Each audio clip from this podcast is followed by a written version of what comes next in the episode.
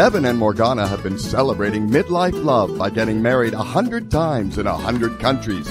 They believe grown up love gets better and more fun, especially for women. Everyone's smarter, wiser, men are more relationship ready, and if they're not, it's obvious. Forget anything you were told about being too old or too late for love and adventure.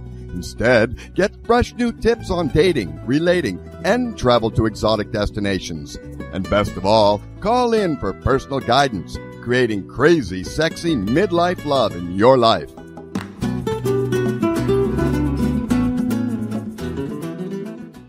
Calling me walking jazz hands. Well, but you are walking in jazz hands. you are. What does that mean to I the don't even casual observer? You're to the, the one casual, who wrote it. okay, so the casual observer to the person. So first off, just to be clear, I'm writing a book, and my wife has this habit of like pressing her ear to a glass to a wall I to overhear my writers group. And so I said, I was describing my wife in a paragraph, and I said she's walking jazz hands because she's somebody who's like ready to go. She's ready to what? Oh, to perform right now? Great! And she's up and snapping her fingers and shaking shaking her stuff and all that, and she's doing that thing. And so my point was uh, in that story is that you are very enthusiastic and you're very open and you're very upfront. Where I frequently describe myself as somebody who just assume wear gray and walk against a gray wall to blend in flat so you don't know that I was there. And the irony is you're the extrovert and I'm the recluse who never wants to leave the house. Right. Well, but this is that's a whole. But well, when you leave, you're a paradox. bright, shining beacon of gray. I well, that's right. Well, I, what I've found is is people who are also gray tones, and they are my. I fit in with those people. Listen, you're wearing. I'm not sure you could have found for those. I don't know. if Folks are probably listening on podcasts and things like that, but there's also human beings that you know are watching this live, this the video, yeah. right? And if you can find this video, I dare you to find a more red, red the most red shirt. Like we're both wearing red, but mine is like a gray red. It's a, a red that you could, in fact, blend into a gray wall. Where my wife is wearing a red that's like like my eyes are almost on fire from even looking at it. It's like Screaming almost like it's Yeah. like it's like actually glowing. It's a red that's like no, a that's fluorescent. my radiance, my love. Well, it is your radiance, but it, it the shirt helps. I'm just saying. Oh, thank you. I'm, right, I'm so so- glad that you're able to pick me out of the crowd on this. Like, Right, no, you- how could I not? How could I not? How could anybody? So, oh, okay, That so- said, All joking aside, uh, today we are going to be talking about confrontation. oh, and maybe maybe the people watching and listening to this have just experienced one. this Between is the a two very of us. friendly one.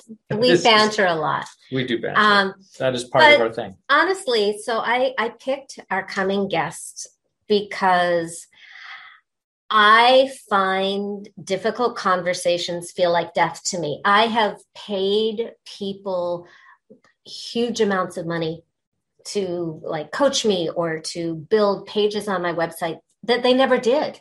They just flat out didn't do. And I was too uncomfortable to insist on by the way this is we're talking not present day although it's still a challenge but years ago i like paid somebody $750 to do a single web page for me just an opt-in and she refused to do it and i didn't even ask for a refund. I mean Oh, I'm I know. Like i i cringe looking at that. I'm aware. And uh it it takes such herculean effort on my part to ask for things to be fixed uh to to you know say oh this doesn't work and and to have that scary conversation it i don't even really know why it's so challenging for me to have confrontational conversations. And and when my husband says the words frank exchange of ideas i want to scream and run into an igloo thousands of miles away and protect myself. Because that is that is his code language for an argument which i find scary and painful and difficult. And what happens when women like me avoid the you know just bringing the stuff up when it happens is like it just builds and builds and builds and builds until we blow up into what I like to call a rage monster because like the outrage of allowing things to build up for so long overwhelms my immediate fear. The problem is when I, and I know other women, not all women, but a, you know, a lot of women I know do this. Then, then we have, then we have to clean up the mess afterwards, if if we can clean up the mess. So the idea is to get more comfortable having these conversations. Women are not trained for this. We we get we get punished uh, for behaviors that that are encouraged with guys. My husband and I can argue about this. Uh, yeah, no, we would. Right. but I found somebody recently who is an expert in confrontation. She is. She calls herself the confrontationalist or a confrontation expert, and teaches uh, people. By people, I mean primarily women how to have these difficult conversations that bring up fear and that's that's when she talks about confrontation is having a conversation that that brings up fear and the goal of it is for you to get what you want instead of what you think you can get. Oh i love that. I love that. So anyone who can teach me how to have like better scary conversations and make them productive well i i want to hear from her. And hey if it helps you too all the better. So i'm about to introduce danielle gibson the confrontationalist welcome danielle i am so excited to have you here my husband is really good at what he calls frank exchanges of ideas arguments and i God, um, like I hire people and pay them tons of money, and I and I still don't want to like tell them that their work was bad or I need it fixed. You know, I'm just, uh, and I, I, I, is that a gender thing in general?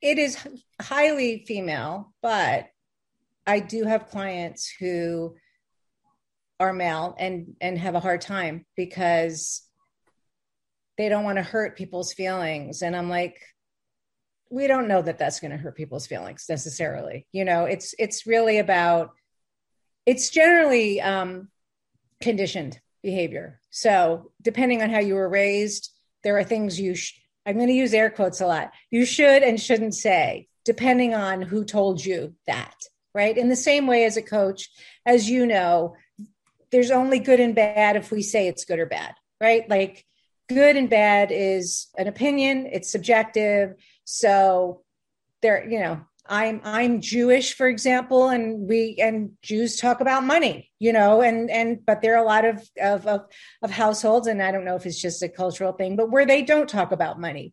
One of them is not wrong, and one of them is not right, right? So long answer, very very strongly female, but not only. Mm. So I should back up a little bit sure. and ask you a little about you so right. that our audience gets to know you. Yeah. How did you take on this field of focusing on confrontation? Yeah, it was uh, so I've been coaching uh, for about six years. Um, well, let me just back up and say I've always been a direct person and you know there's a line that i wrote in my in my uh, website that i i was like oh my god i really like this line. Um, it was hard being a direct person in an indirect world. Mm. because i've always been direct and i've both been rewarded and also pushed i gotten pushback.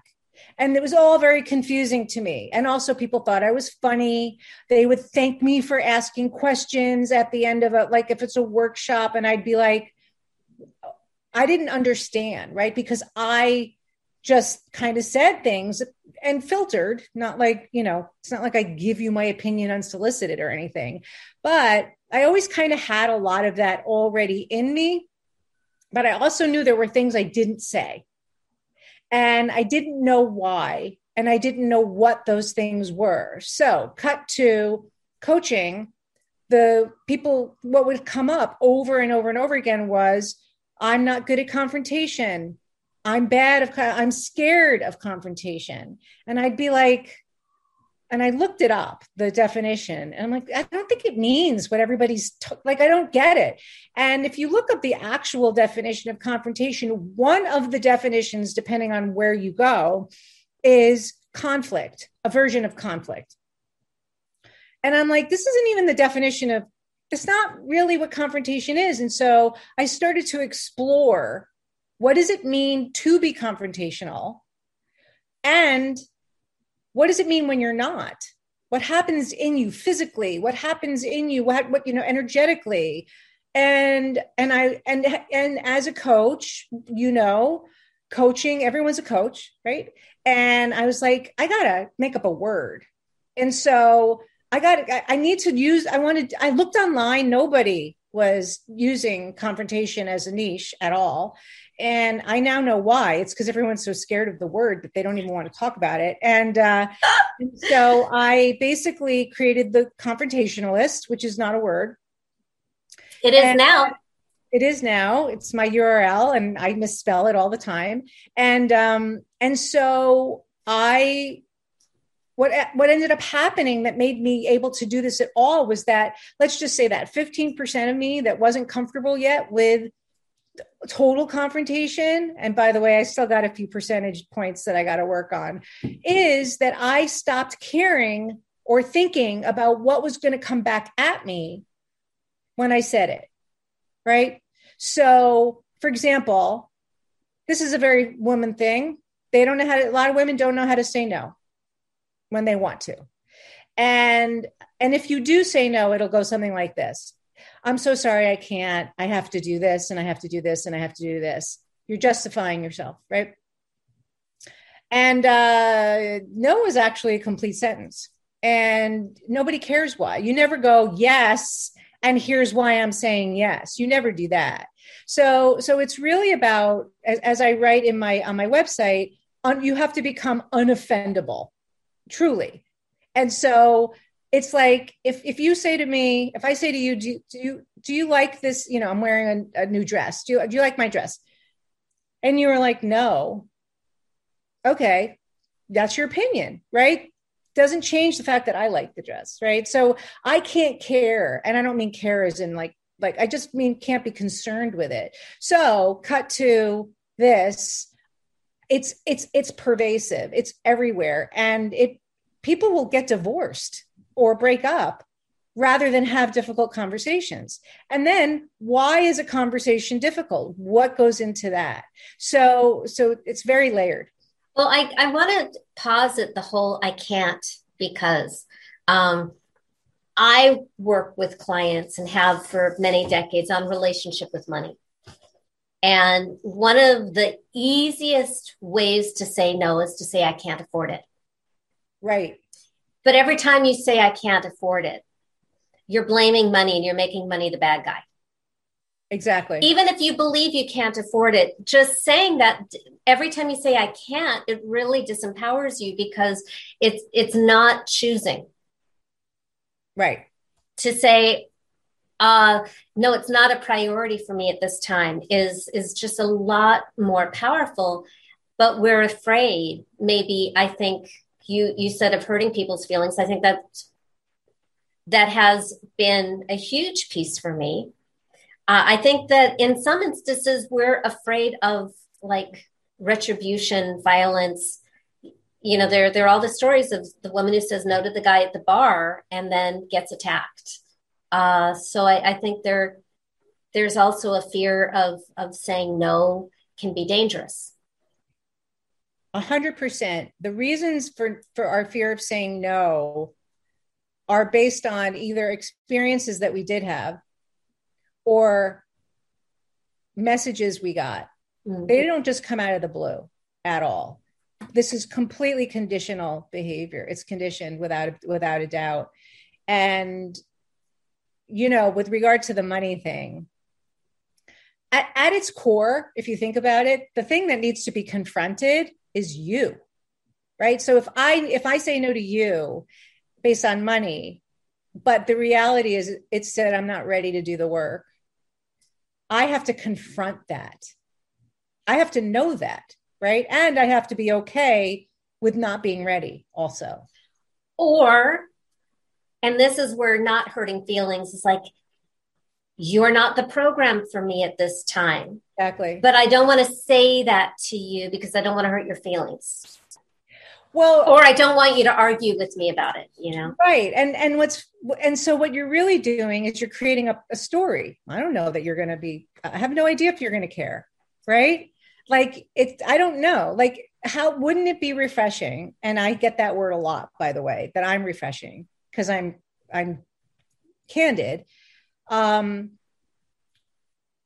it feels think about it like like I don't know what situations are with you when you when you when you don't when you when you don't think you here's the thing wouldn't it be nicer to hear that than knowing full well that the money thing isn't actually the problem? Wouldn't it feel energetic the exchange of that energy would be truth reception of truth not oh my god i know it's not about the money and then you know it's like it's just there's a lot of drama internal drama internal energetically that goes on when there is a uh, a disconnect of of what is actually real.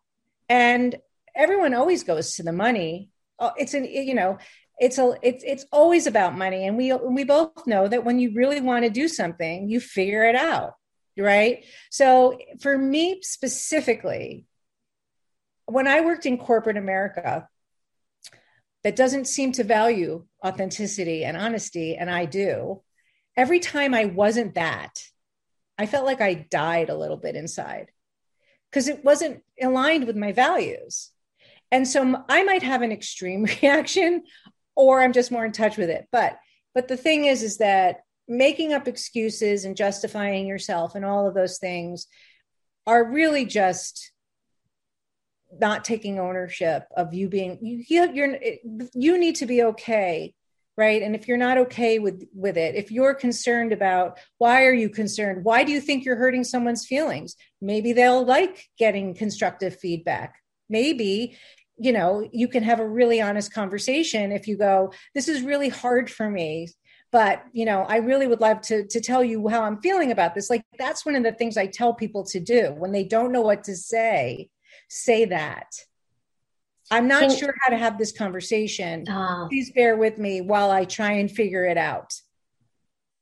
What do you, Devin? Uh, if you received that, how would that land on you? That would be fine. I mean, so, you know, my thing, I'm actually fine with having conversations. I think um, I'm happy to have a difficult conversation. I may not have the answer or the answer that you're going to like, but I'm happy to have that conversation. I think the biggest issue for me is I'm very like I read like if you were to come over our home, I have books on every religion and every philosophy. I'm a book obsessive compulsive nerd.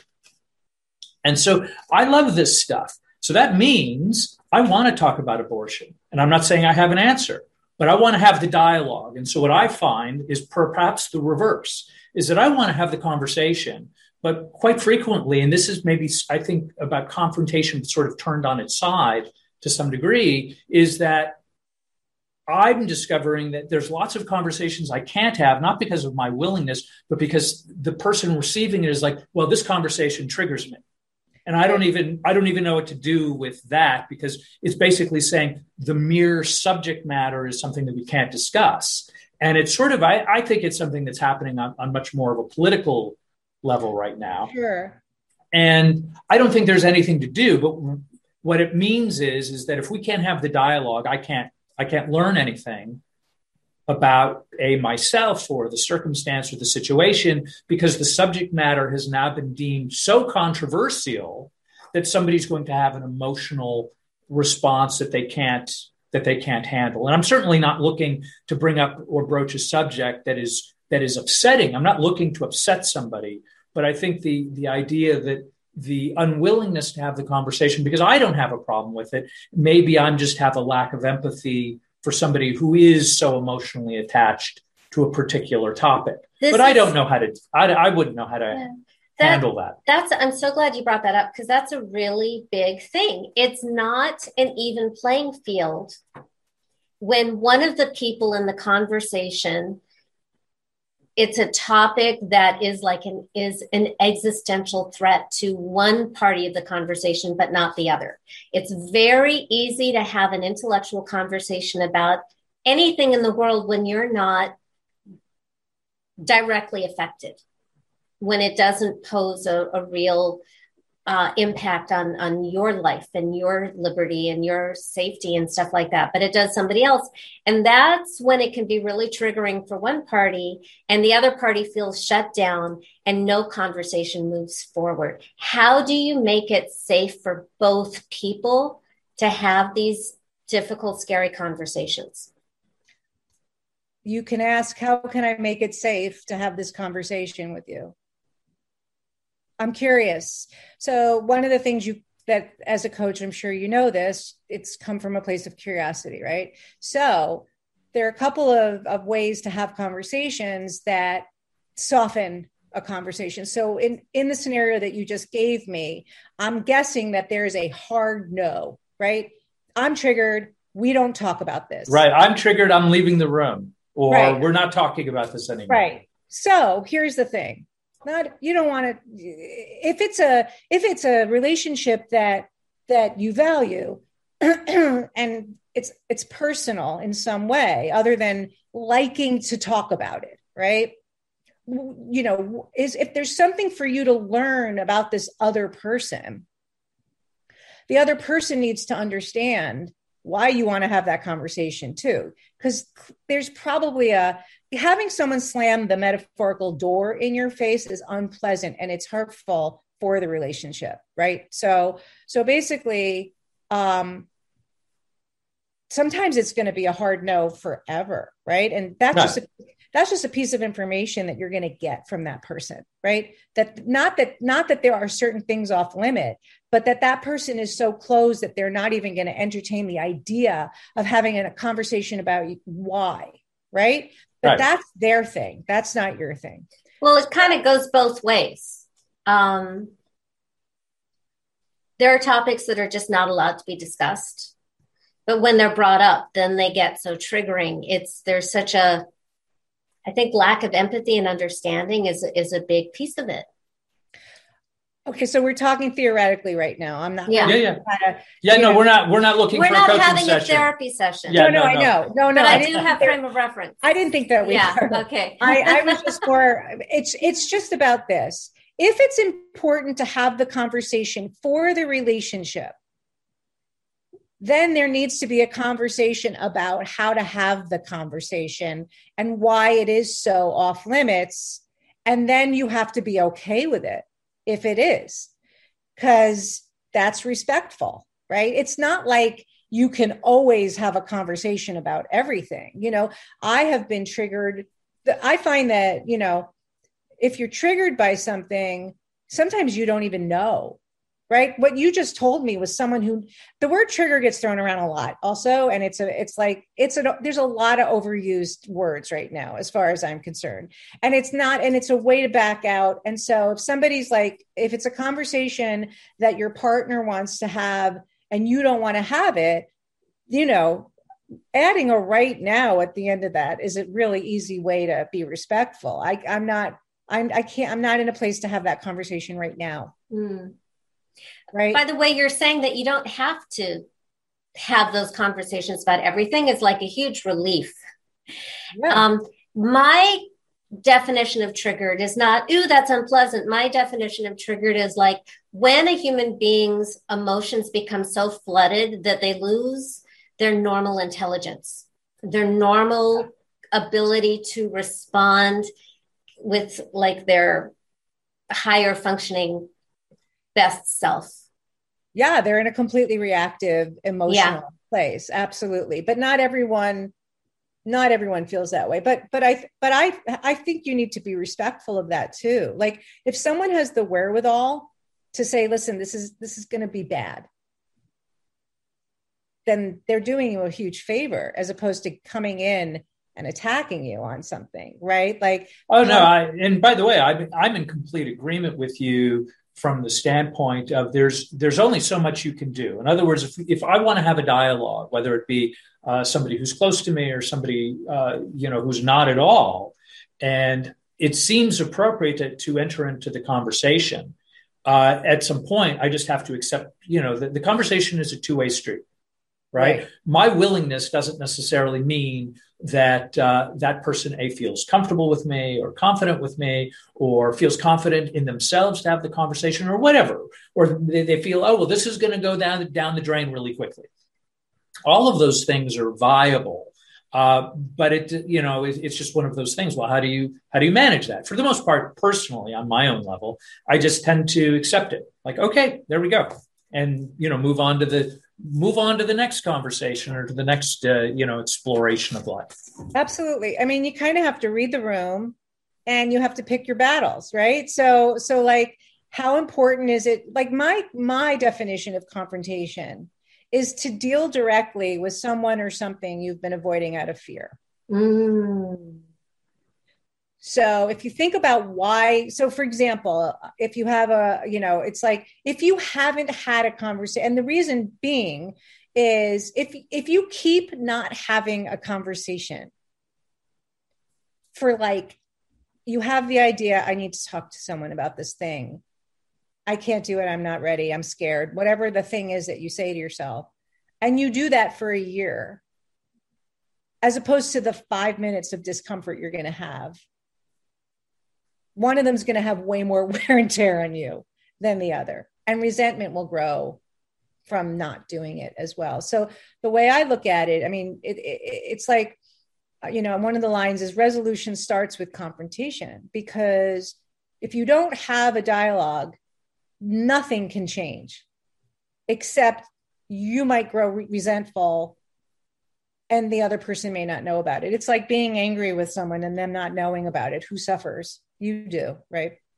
So it's not about always being able to talk about everything. It's it's about confronting something or dealing with something that's eating you up or that's making you keeping you in a place where you're where you just don't feel good at the end of the day. In my experience, because you know human beings are incredibly resourceful high functioners and so we can like harbor that thing like carry that unspoken conversation and resentment for years and we have no clue what that costs us to our energy and our self-esteem until we take it on and just having that conversation can release so much energy yeah yeah, because you know, I hear a lot, I don't know what to say. I don't know what to say. Mm. And I'm like, say that. Say I don't know what to say. Cause because we're our thinking brain is a solution oriented thing, right? It's rational. I don't know what to say is kind of if you think about it, I don't know what to do is kind of coming from a child's mind. And we tend to complicate things as people just do, but they're actually really simple. So if you said to me, I'm really having a problem, I don't know how to have this conversation, I don't know what to say, and I say, to say exactly that. And what you're doing is you're putting yourself in a vulnerable position, which isn't comfortable.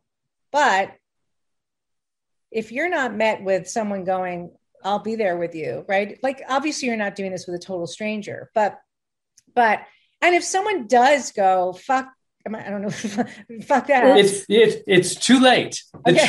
tra- the train has left the station. Please please go on. Flew out of my mouth. Just I don't I don't honestly I don't think I don't think anybody cares. Does anybody care um, on our station? I, I, I think it might matter in iTunes or something. Uh, all we'll right, well, whatever. Flag it's it too late. Producer. Right. Okay, we'll let them know. If someone doesn't accept it, if someone is like, I don't really care, you know, I'm right and you're wrong.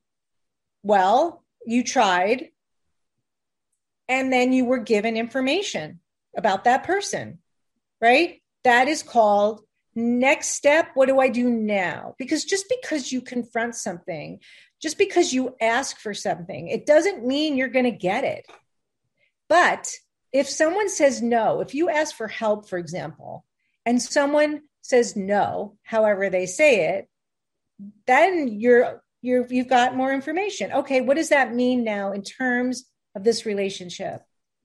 How am I going to adjust the way that I see the dynamic here?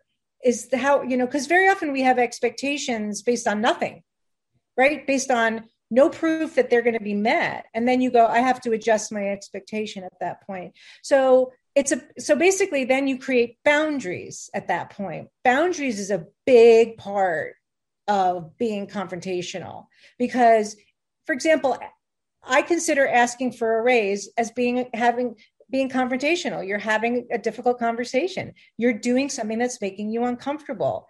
And so if you go into someone and you ask for more money or you raise your fees let's say and you lose clients or you don't get the raise you now have more information, right? So confrontation isn't really like I am confronting you. It's really I'm confronting my own fears. Yeah.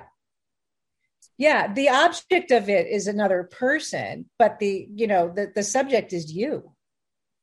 Right? Mm. So there's it's a really I mean, it's interesting because obviously coaching is coaching, right? Like you could pick any niche in the world, but the content is always the person and their limiting beliefs and their blocks, right? Yeah. So I'm coming from a place of self expression. It's really self expression we're talking about. We're talking about talking.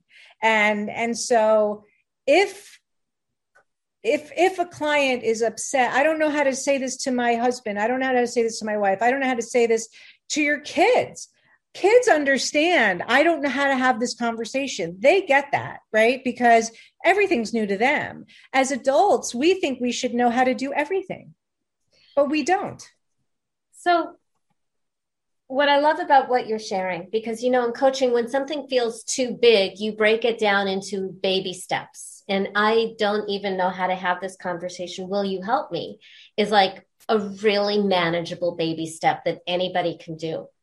You talk about your like your superpower is teaching people how to have confrontational conversations so that they can get what they want not what they think they can get. Can right. you give us some tips for that? Well there's a lot in there. So if we take the phrase get what you want not what you think you can get. So what you think you can get is always much smaller I don't know. You deal with money, so I don't know if you mm-hmm. deal with ask with people who need to ask for money. But when I ask my clients sometimes when they want more money, and I say to them, "How much more do you want?" It's almost always like ten thousand dollars. Like I'm like, what is that number? It's just like it's it, it, it, in the same way as people will say that they're scared. They're good to you know speaking to crowds of three or four but more than that i'm like what happens at five i'm really it, it's as interesting it's it's down it's always the same so so basically if you tell me that you're you want $10,000 more. If I hear uh, they want $10,000 more, I go, is that what you really want? And they're like, well, you know, that's a safe number to them. And I'm like, okay, so if that's what you want you're going to have to go higher than that anyway because it's a negotiation. But but the thing is is that there's there's a limiting belief somewhere based on lots of things that have happened in one's life for some people that they think small right? So being non-confrontational by the way is keeping yourself small. Mm. It's keeping you from being seen more if I go into and ask for a raise of $50,000, probably they're not here, depending on what, it, what field you're in. Um, that's not a normal number. In fact, the number it never even comes up. They take what is given to them, period. So, ask, you know, get what you want requires for you to think bigger. You have to think like I, I mean, I really want 50, but I'm never going to get that. And I'm like, well, you're absolutely not going to get that if you don't ask for it for sure. But, you know, why do you want that money? What you know meaning do you think that your value you know is that your worth? You know it, it, there's a lot of things involved in that. So but in order to get anything having i worked in sales for a few years and you know there's a saying you don't ask you don't get right? Mm-hmm. so uh, and that and i say that to people all the time. When people ask me for something that that is you know i'm not going to give them but they say i'm sorry i had to ask and i'm like totally fine. You get to ask i get to say no totally fine. It's I respect that you asked. You are totally entitled to ask. So so it's really about doing the work that that that a coach does, which is what do you want your life to look like? Truly. Not what what what mediocre thing do you think you can get? And part of what goes into that is opening your mouth and asking for things that you have decided for no reason at all that you can't have I have to work you, on your limiting beliefs. You know, I have my own coaching practice. It focuses on relationships. And I would probably say 85% of the problems that we deal with are exactly what you're describing. There is one side, one person in the relationship that really wants X, and it doesn't matter what X is. Right. And they have to go to their spouse and articulate these things. And then at some point, it's like, well, I think the answer is you need to go say to your husband, I need this. And then at least you're opening the door to a conversation. Well, right. maybe he can give you this. Uh, do you think he knows what this is? Well, no, no, because I haven't told him about it before. Well, maybe you should consider. And then it's, then it may be, well, but you know, my mother. Okay, great. Let's talk about your mother. And maybe we'll talk about the mother for a session or two. But ultimately, it's going to circle back around to yes, mom died 11 years ago. Uh, but at some point, you have to speak to your spouse about this thing that's weighing heavily on your heart.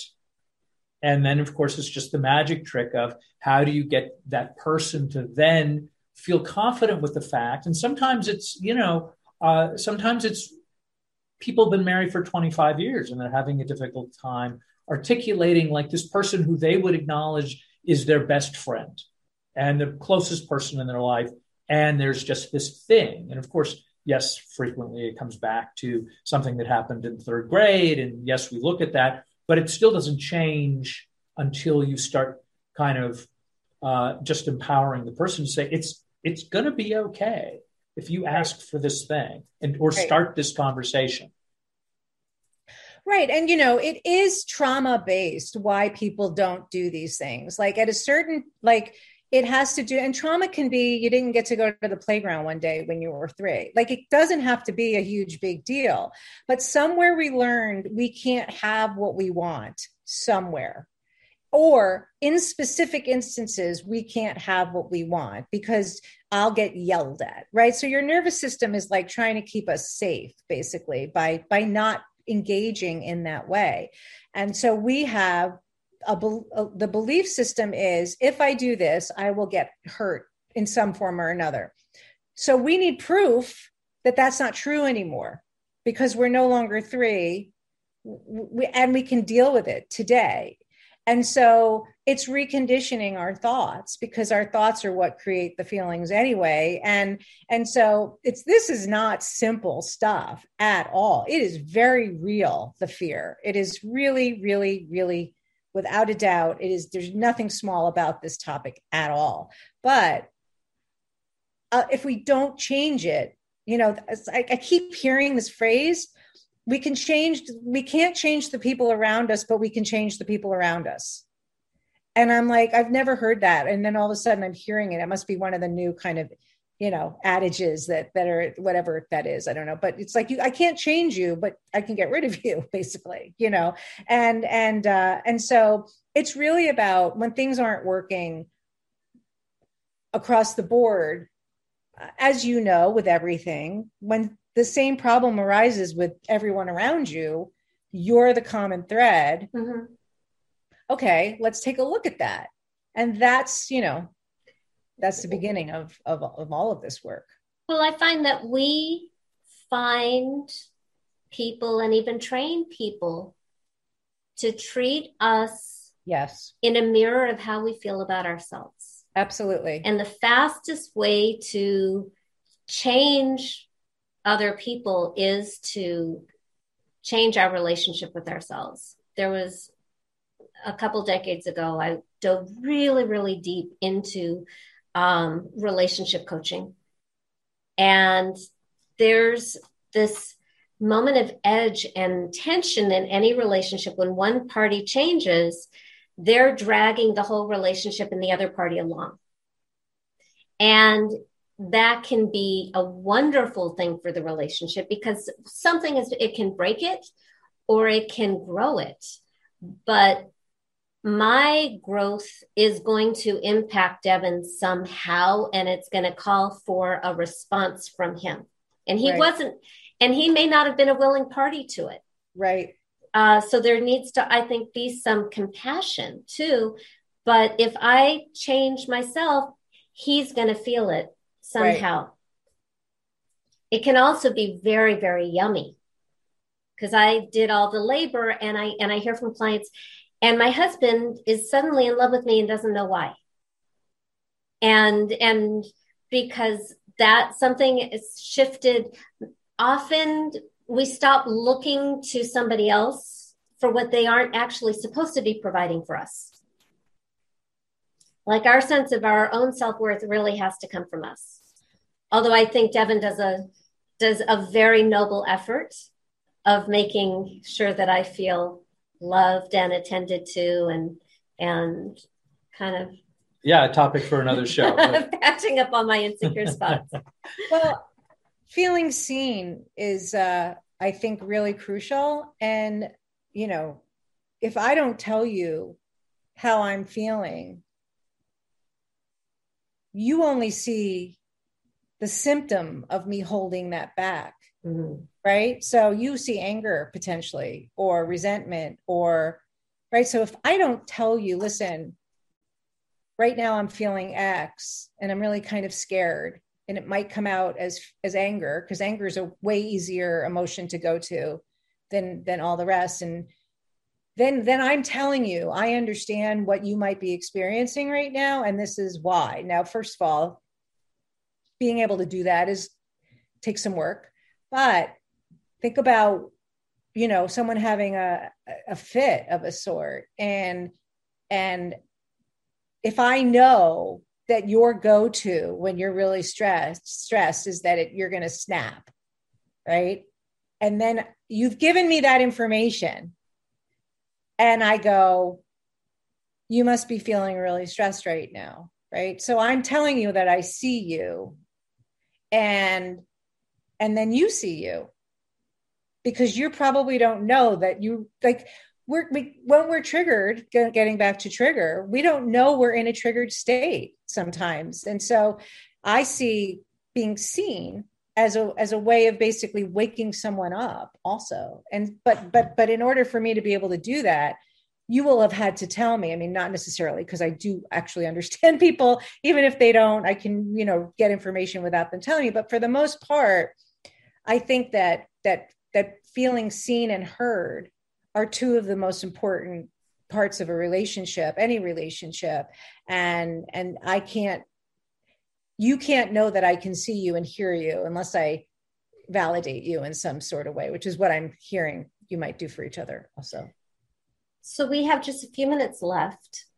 You're bringing up i think something really valuable. So do you have like a checklist of how to tell if say your partner is triggered? What are what are some of the not for the individual but like what are some of like they blow up or they shut down? What are some typical signals for the clueless romantic partner to go oh i think my partner may be triggered and it may not have anything to do with me. How can i be of service? Yeah i mean i think that the two big ones are retreating which is very often what men do um, and being more aggressive, you know, snapping at at people. Like if you think about it, happy people don't walk around hiding or yelling. They just don't.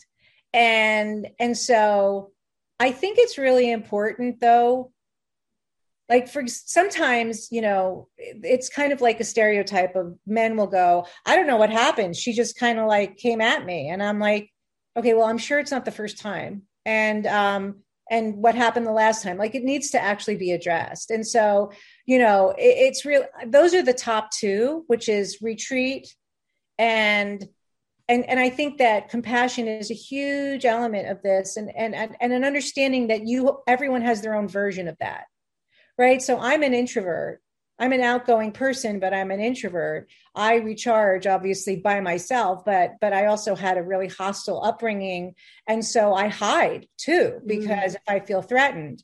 And so if you know that and you're emotionally uh, intelligent and you understand, oh, she's feeling threatened right now, she's retreating, then you get to either go, do you need space or you know i see that you're doing that thing or is there something else that i can do? Like one of the best things that i think people can do for each other is to say do you need help and how can i need how can i help you? Because mm-hmm. very often people's go-to is to want to help. It's a very nice thing but sometimes people need time to to kind of process. So don't inflict your help on them too quickly because and also ask them. And very often they can't answer that question because no one's ask them before you know what can i do for you right now is a really great question to ask for people. But anyway the, just sorry i digress. But but um those are the two uh i think the two the two biggest things aggressive or retreat. One last question and we're really like cutting it close time wise um are there times when we really shouldn't be pushing for a confrontation. Like, let's say my partner is triggered and shut down and just wants space. Maybe that's the time to, okay, let's not have, let's not push for a confrontation. A thousand percent. Yeah. Okay. It's, it's, it, yes. I mean, you have to read the person a hundred percent and not make it your agenda, right? Yeah.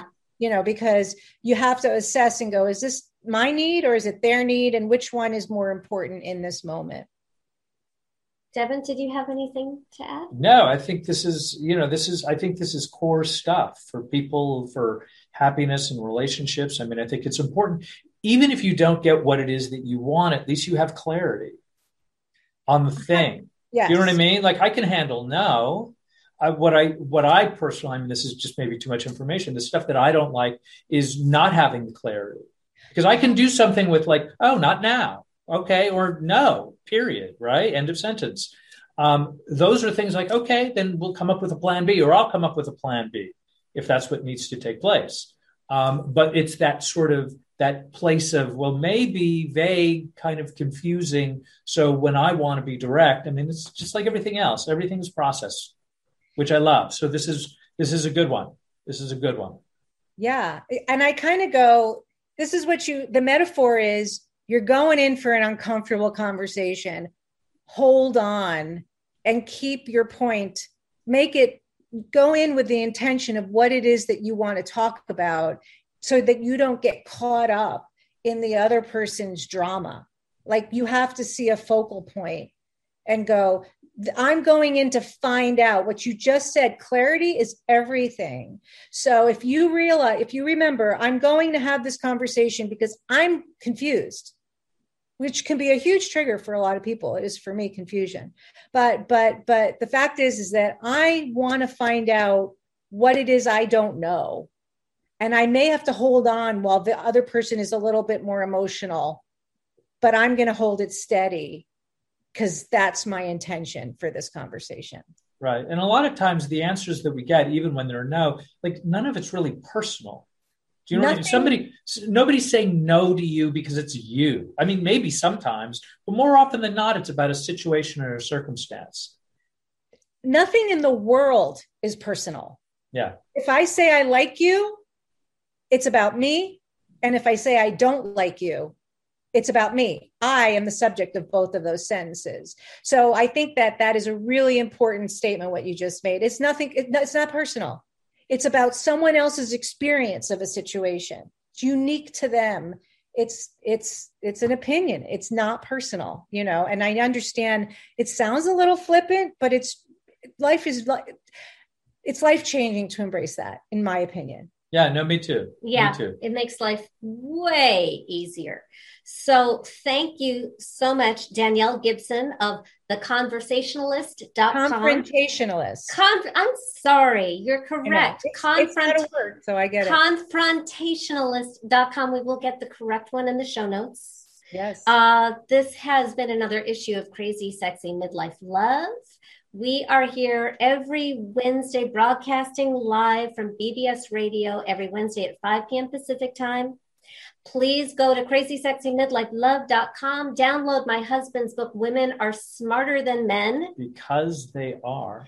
And other secrets marriage minded women need to know. And join our Crazy Sexy Midlife Love family.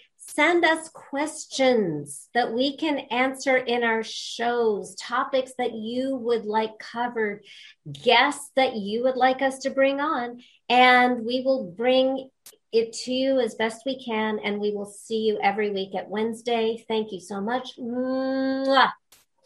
Bye bye. Thank you so much.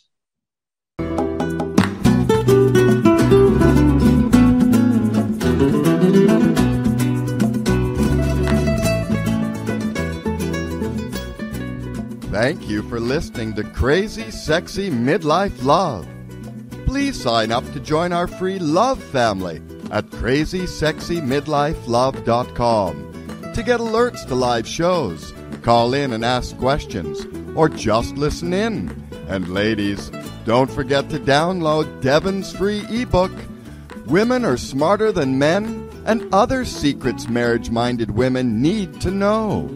Also available at crazysexymidlifelove.com.